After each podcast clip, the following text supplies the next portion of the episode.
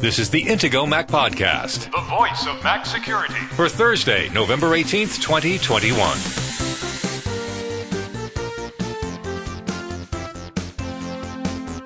This week's Intego Mac Podcast security headlines include Apple announces a new self service repair program. Can just anyone repair their own iPhone?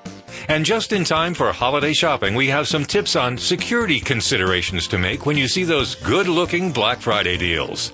Now, here are the hosts of the Intego Mac podcast veteran Mac journalist Kirk McElhearn and Intego's chief security analyst Josh Long. Good morning, Josh. How are you today? I'm doing well. How are you, Kirk? I'm doing fine. Do me a favor. What day is it? Can you check your calendar? Oh, today? Oh, Yeah. it's Wednesday, November 17th as we're recording this. It's not April 1st. No. Because Apple made an announcement that I thought was an April Fool's joke today. Their press release is talking about a self service repair system. It says Apple parts, tools, and manuals starting with iPhone 12 and 13 available to individual customers. So that means that if you break your screen or if, if I need to change my battery, I can just contact Apple and they'll send me the parts and the tools and I can do it myself. This is like a dream come true for people who want to be able to repair their own things. Well, it is because we talked about many times the right to repair movement. Since Apple and other manufacturers make it so hard to repair these devices, I think the right to repair people want to go a bit further. They want to be able to buy the parts on their own, but here you're getting them from Apple. But they say that you can change the screen, the battery, or the camera module. And I'm thinking, well, there's two things. First, a lot of people are going to try to do this who are going to find it extremely difficult. We'll talk about that in a minute. But second, if more people can do this, it'll make it a lot easier for people to get these repairs done with Apple parts. Because if you're not near an Apple store, you don't have an opportunity to get these repairs. When I had to replace under Apple Care the battery of my iPhone 11 in June, it was a half a day. It was an hour to get to the store. I had to wait two hours for them to make the change and another hour's drive home. So if I could do this at home, this would be really interesting. Yeah, well, you won't be able to do that with your iPhone 11 if that happens again. But the 12 and 13. Fair point.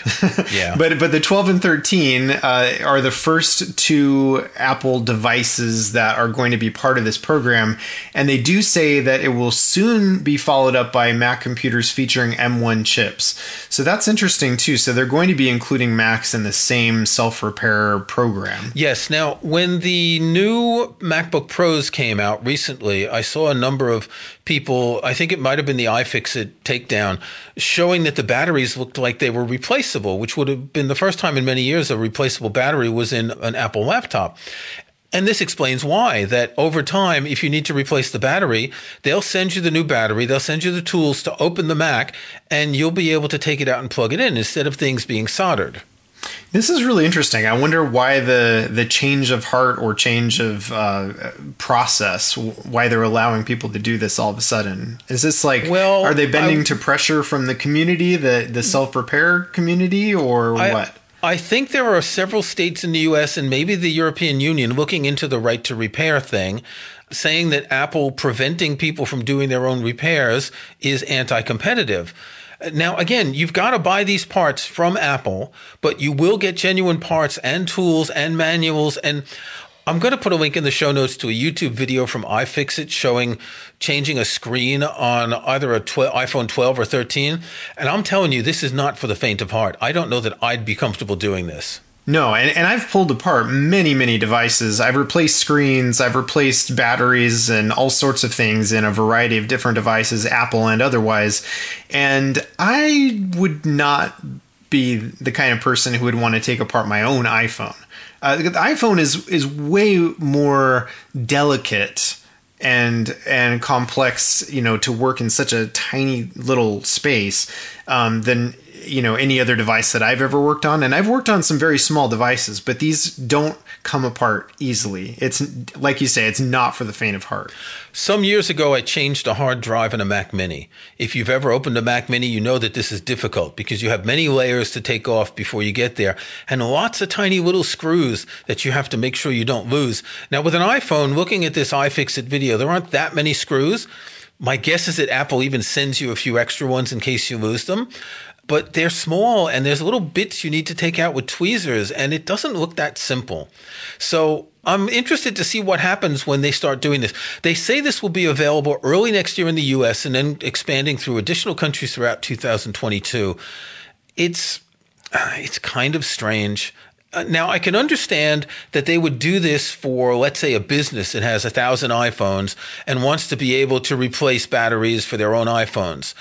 And and this kind of is the flip side of what we talked about last week, their new business initiative, where you can pay a monthly fee per user and you can get access to streamlined repairs and, and support and all this. So this could be all part of a new Apple approach to dealing with device repair and health. Yeah, and there have been limited programs um, from Apple for many years where a company can enroll in these programs to be able to repair their own devices and be able to get some genuine Apple parts from Apple. Um, and it usually requires that you you know you have a team member who is Apple certified, and there's a lot of hoops that you usually have to go through. But this this is interesting because now it sounds like individuals even will, uh, as well as these, um, as probably more independent repair providers will be able to have access to these parts. Uh, and not just the parts but also the information on how to properly take apart these devices and put them back together.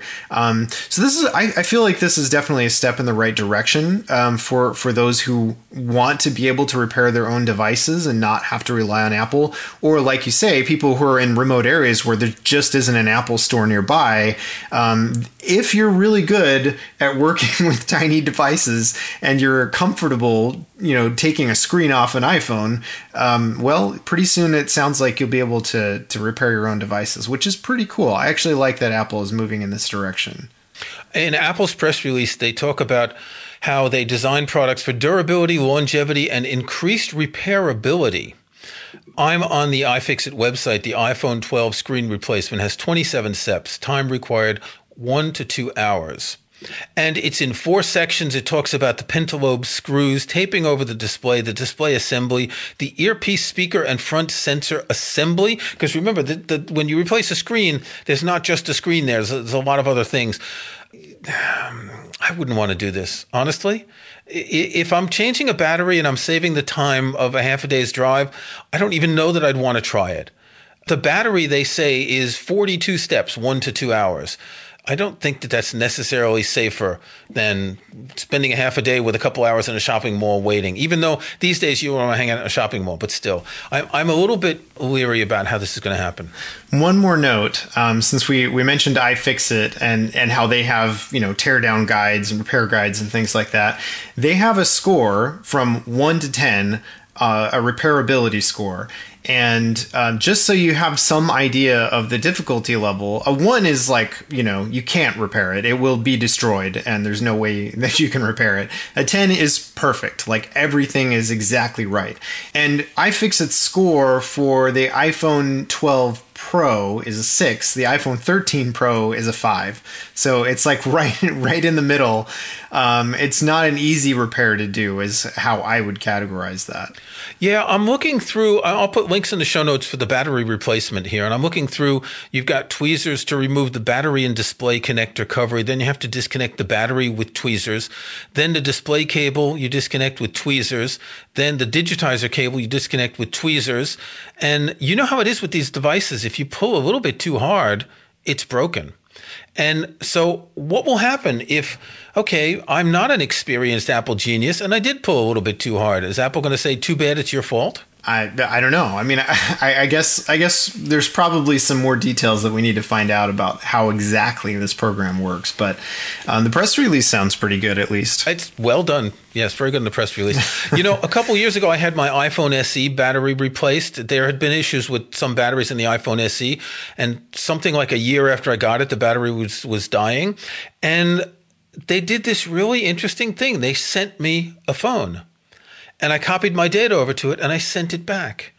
And why couldn't they just do that for battery replacements, especially under Apple Care? I can understand if it's not under warranty or Apple Care, it's different. But when you've got Apple Care, why aren't they doing that anymore? That would be a lot easier. Okay. We've got new malware, CDDS. What does this mean, Josh? Well, CDDS is the name of this new Mac malware. This is actually something relatively new. Um, and there are a couple things that are kind of interesting about it. One of the less interesting things and unsurprising things is that um, we've seen this distributed in the form of a Trojan horse that pretends to be Flash Player. Okay, so that part's not too interesting.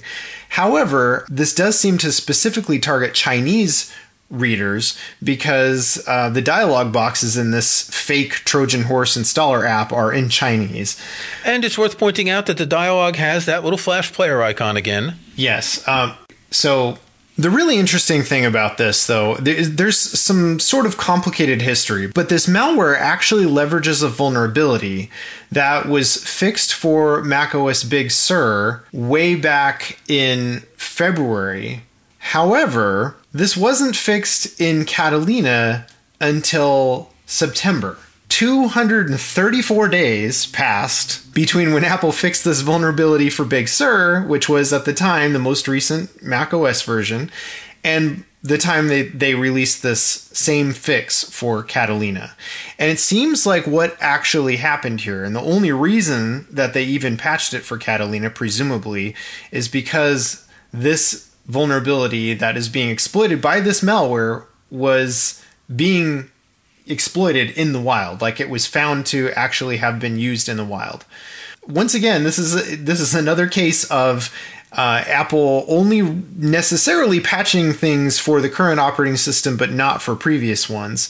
Um, another interesting thing about this, too, is that Apple actually didn't mention that this vulnerability even existed when they released the macOS Big Sur 11.2 update that included this fix, they didn't say anything about it at the time. It wasn't until September when they released a patch for Catalina that they went back and updated the macOS Big Sur 11.2 release notes to mention that they also included a fix for this. Well, they do that sometimes when they don't want to announce something that's fixed in one operating system and not fixed in another, right? Yeah, but that that does make for some interesting points of conversation though, right? Because how many other vulnerabilities is Apple fixing and not saying anything about in the release notes. Yeah. Maybe because they're only releasing the fix for the current operating system and not for, you know, any other operating system versions. That's really interesting because that could remember we've we've talked uh, in recent months about how um, you know vulnerabilities that we know of, there are many, many vulnerabilities that are not getting patched for the the one previous or especially for the two previous versions of Mac OS. But now this makes me wonder. Are there a whole bunch more vulnerabilities that are only getting patched for the current operating system that we don't know about just because Apple has chosen not to disclose that in their in their security release notes? That's kind of surprising. Well, we'll have an article up on the Mac Security blog um, with some more details about what's going on here, about the vulnerability and how it was leveraged. And suffice it to say, for for the purpose of this podcast, yes, if you have Intego security products, you are protected from CDDS malware. Okay, we're going to take a break. When we come back, we're going to talk about Black Friday. While you're shopping online for holiday deals this week, Intego has an extra special offer for Intego Mac podcast listeners. Listen to this. First time buyers of Intego's Mac Premium Bundle X9, the ultimate Mac protection and utility suite, can get up to 65% savings. Now, to take advantage of this very limited time offer, you must use the special promo link in this episode's show notes at podcast.intego.com between November 19th and December 2nd, 2021. Save up to 65%, but only between November 19th and December 2nd, 2021.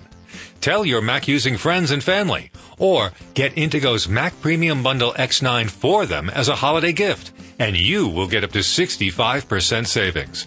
Remember, use the special promo link in this episode's show notes at podcast.intego.com.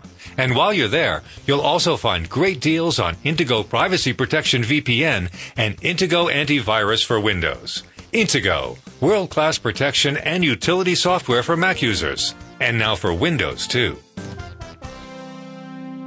So it's Black Friday soon. We're recording this on the 17th, releasing it on the 18th, a week before Black Friday. But you know, Black Friday's already started in a lot of places. I'm seeing Black Friday deals here on a number of websites. Amazon UK has some. They all start early. And the thing to remember now is Black Friday is not a day, it's a month almost, right? It starts in, you know, mid-November, it's going on to Cyber Monday right after Black Friday, which used to be very different. Cyber Monday used to have a different tone from Black Friday. And then it's going to run for, you know, however long until it kind of just blends into pre-Christmas sales that blend into post-Christmas sales. Things are a little bit different this year because with a lot of supply chain constraints, there may be things you want to buy that aren't available. So you may end up going back to something that might be your second or third choice. And one of the things about Black Friday that, that you like to talk about is the risk of buying old devices that might not be secure and might not even be updatable to protect against the latest security threats. That's right. Yeah. Just about every year, I like to update this one particular article that we have on the Mac Security blog about Black Friday deals that may be bad for your security. It never ceases to amaze me that eBay seems to be one of the worst offenders in this regard. Every single year, there are deals that are featured. It's not, not I'm not even talking about things that you search for on eBay and happen to find old and you know not updatable hardware um, but these are actually featured deals even to this day even before we started recording the podcast we double checked on both the ebay us and uk sites and we were able to find featured deals quote unquote deals for an iphone 6 the most recent version of ios that you can run on it is ios 12 that's three years old and it's not just that it's three years old, but it's not getting any more security updates, is it? Well, no, I, not officially. Um, occasionally, Apple has released uh, a patch for a specific, you know, known to be exploited in the wild vulnerability for iOS 12,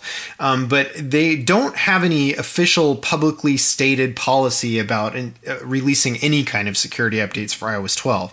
So it's like if they happen to release a security update for iOS 12, you know it was something really bad because they knew it was being exploited in the wild and they're just trying to cover themselves, right? Um, so basically, yeah, you should not assume that iOS 12 is getting updates because the vast majority of security bugs are not being fixed for iOS 12, which is a really big problem. It means you should not be using these devices to browse the internet, for example, because now you're using a really old, really out of date version of Safari that has a lot of known vulnerabilities. Um, and yet, eBay's still including these as featured deals in their sales. So you have to be really careful about this. Obviously, it's not just the iPhone. Um, in the past, I've seen lots of you know iPads. There have, of course, have even been Android uh, models as well, both phones and tablets. Um, and there's, I'm sure, a lot of other devices too. If you really, uh, you know, look for for deals in different sections of their site. Um, but these are featured deals. So these are even things that are not just something that you happen to search for that happen to come up in search results, but eBay is actually pushing people in that direction. That's what I find most shocking about this. Yeah, eBay UK has a big banner on the day that we're recording talking about Black Friday deals, 20% off. And when I went there and started scrolling through the iPhones, there were a whole bunch of iPhone 6 models. Now, it's understandable. There are companies that buy used iPhones. We've talked about selling iPhones and other products. They buy them, they refurbish them, and they resell them. And there are people who want to buy a cheap phone. You can get a iPhone 6 for what, 60 or 70 pounds, so less than 100 bucks but there's no warning about any potential risk. And the people who are going to buy these are definitely not computer savvy people. Uh, so you're probably better off not buying anything that's that old. Because remember, we're up to iPhone 13. So the iPhone 6, even if the numbers don't always match the years, that's a long time ago because iPhone 6 was one year, the iPhone 6s another year, etc. But that's what that's like eight years ago now or nine years ago. You don't want a phone that old. It's really not worth it. But that's exactly the thing is that a lot of people don't know that. A lot of people will see, oh wow, I can get an iPhone for like a hundred bucks. Like that sounds like a great deal. And I want to. I've been thinking about maybe getting an iPhone for my kids. You know, they that might be a thought. Um, or like you said, maybe a maybe a business has a need to buy a bunch of devices. They want some small portable device that you know employees can can carry around a store or whatever it might be. And so they might happen to see a quote unquote deal like this and think, "Oh, that sounds like a great idea. Um, I'll just buy up a bunch of those right now."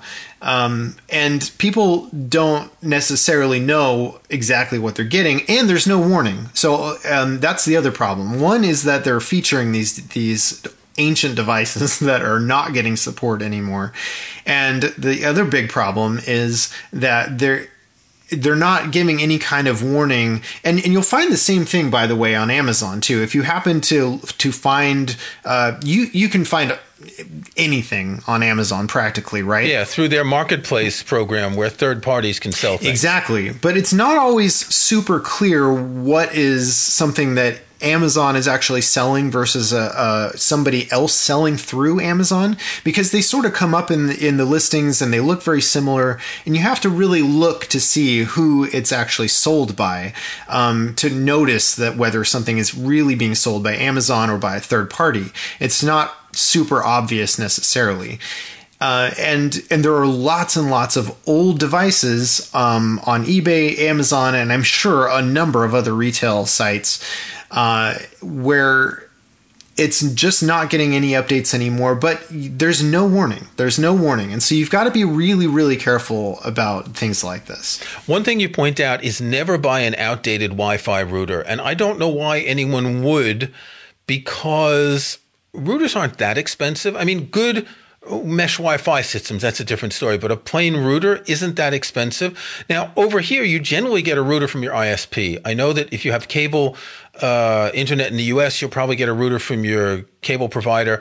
And the people who buy routers are generally the ones who know a little bit more if they're adding on a router or adding on a Wi Fi system. But you should never buy one that's outdated. And we've talked many times about not getting security updates.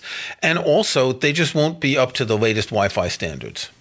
Well, and that's one of the things that might get you to buy something is that it, you know, for example, let's say that you know you have a particular, um, you know, Wi-Fi router at your home, and maybe they have uh, a, a, slightly newer version. Maybe it's a version that came out a year or two after yours. Maybe yours is really, really old, and so let's say you've got a, uh, an 802.11n wireless router, and you happen to see uh, that there's an AC router available, and you go, "Oh, cool! That sounds like that's probably a lot newer than what I've got." So the thing is, AC is now also an outdated standard, which you may not be aware of. Um, AX is the latest standard now. Yeah, it's complicated because AX is Wi Fi 6, and not many devices can work with that.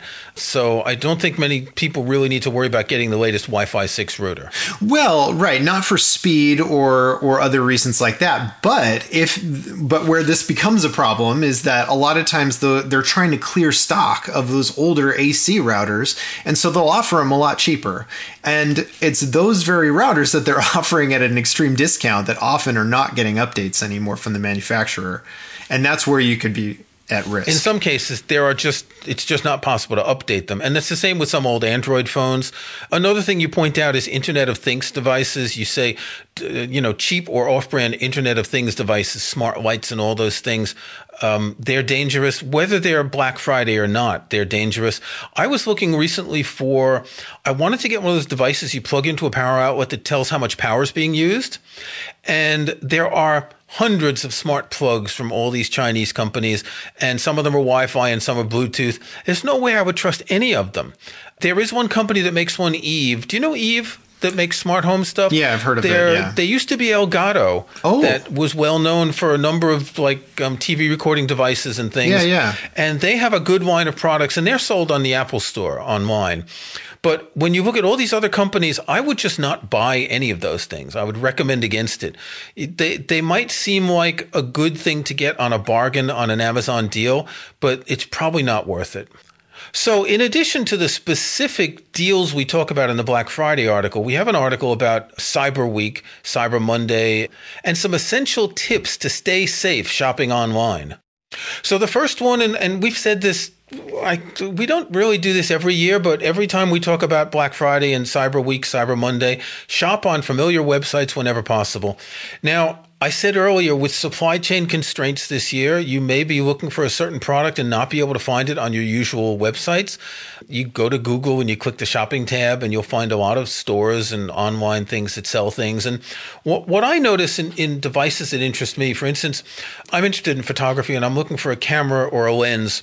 Google Shopping will show me maybe Amazon and eBay and then a bunch of camera stores. And then you get these companies with funny names that are selling things for like 20% less. And that's what's called gray market stuff. It's things that are imported without the manufacturer's approval, on which you don't get a warranty. They might be companies that are in a different country that are drop shipping to you. And if you're going to buy anything expensive, you just shouldn't do that. I mean, I know that if you're buying an expensive lens and you can save a couple hundred dollars, that's enticing. But what happens if something goes wrong or if it breaks? And it's not just Amazon and eBay that are trusted brands. You know, if you're going to buy an Apple product, buy from Apple. If you're going to buy other electronics, I mean, Fry's Electronics, Best Buy, brands like that, you know, the brands that you've seen in shopping malls that you're familiar with, you can buy from them online and you can trust them. If you do want to shop on sites that are less familiar, then our, our, second tip is to shop safer on these less familiar sites. Check out the ratings of websites on Trustpilot or other places. And one interesting thing to keep in mind is when you're paying with a credit card, you don't want to give that number to a website where they may be actually holding onto the number and it might leak or be reused. You can get a virtual credit card number. And This is, this is something that's not that common where I am in the UK. There are some companies that do it, but I know in the US it's relatively common to have either a prepaid or a virtual credit card number. One company that's really popular that you know I hear ads for in the US is Privacy, privacy.com. There's another one that you mentioned in the article called Revolut, R E V O L U T.com. And those are both places where you can you can either have a, a free account um, and get some basic features, or you can pay and get uh, you know additional cards, additional features. But these are virtual credit card numbers, which is really cool because then you can give a specific credit card number to a specific company that maybe you are just buying from once and you don't necessarily trust them to have your regular credit card information. And you can do things like limit it to this one seller, limit it to a particular you know uh, dollar amount or just one transaction even um, there's a lot of f- cool things that you can do with virtual credit cards that give some additional protection. Another protection is to use apple pay and not to push apple's product but apple pay does not transmit your credit card number. It transmits a sort of a token so the merchant can't even get your number so you're protected a lot more if you do it that way yeah, I I still haven't set up Apple Pay. I need to get that done at some point. After all these years, I use it regularly. The thing is, sites that are going to scam you are unlikely to be using Apple Pay, with the exception that you can use Apple Pay if you set up a store through something like Shopify, where all the options are available. So, if it's a store I don't know, I'm more likely to want to use Apple Pay if it's available. One other thing, and this is always a problem, is fake reviews. And more and more on Amazon, I look for something that's got 8,000 wonderful reviews. And then we have an article, How to Spot Fake Reviews, where I research some of these things on FakeSpot, which is a website that analyzes reviews. And some of them are just, you know, 75% fake. Now, think about it. When you've got a hundred Chinese companies selling exactly the same thing, and you can tell they've all got exactly the same photo and different company names, and the price is a little bit different. How do they differentiate among the companies? How wh- what sells the product? And the only difference between them is the number of reviews and the average number of stars. Right, exactly. And this is something that uh, you can easily get tricked by because if you're not reading the reviews really carefully, or if there's just a lot of reviews and you can't really go through them all, um, then you know if somebody is you know, hiring people to write fake reviews or using bots or however they're packing their reviews to make their uh, their rating a lot higher, it may not be obvious. And I use FakeSpot all the time, even when I'm just buying from a third party on Amazon. I always want to check the FakeSpot adjusted rating is how they put it. Um, so they give a you know a letter grade. So sometimes, very rarely, I find um, a lot of the the four point something star um, ratings. Um, they usually are like a B grade or below, anywhere from B to F. It's very rare that you find something that's almost five stars and actually gets an A rating from FakeSpot. Yeah, but look at some of the reviews where someone writes a review of a book, arrived quickly, and someone gives a five star review. So right. it, it's it's is it a fake review or is it someone who just got that email from Amazon asking them to review the product and said, "Well, this is all I have to say." So yeah, you know, I noticed one thing today on Amazon, and this is something to pay attention to with electronics. I wanted to buy a screen protector for one of my cameras, and you can get them from, let's say, seven pounds up to 15 pounds. And this one has four or five reviews because they don't have a lot of reviews for, because they're very for specific models. And then this one you can get two for like 10 pounds because it's always good because if you mess up getting the screen protector on, it's good to have a second one. And then here's one that's 16 pounds, which is a well known company. So I was thinking the one in the middle with the two screen protectors, that might be a good deal, but it's not shipped by Amazon. So I looked to see where it was shipped from. Where do you think it was shipped from? My guess would probably be China. Exactly. more and more stuff I'm seeing on Amazon that's shipping from China. And there's two things going on. One is you don't know how long it's going to take. Two is you might end up paying customs duties when it comes to you. And there's no warning about this. And I think Amazon should be much more upfront about this. You can often tell that um, something is going to be shipping overseas if, if there's a longer uh, delay on how, how long it's going to be before the product will arrive, and that that is something that um, you can do. Of course, if you're shopping on Amazon, you can filter by things that are have prime delivery and that filters out a lot of this stuff that's going to take longer than a couple of days to get to you. Okay, we're going to have links in the show notes to the article about Black Friday and some more tips about shopping safely online and until next week Josh, stay secure. All right, stay secure. Thanks for listening to the Intego Mac Podcast, the voice of Mac security, with your hosts Kirk McElhearn and Josh Long. To get every weekly episode, be sure to follow us in Apple Podcasts or subscribe in your favorite podcast app. And if you can, leave a rating, a like, or a review. Links to topics and information mentioned in the podcast can be found in the show notes for the episode at podcast.intego.com. The Intego website is also where to find details on the full line of Intego security and utility software. Intego.com.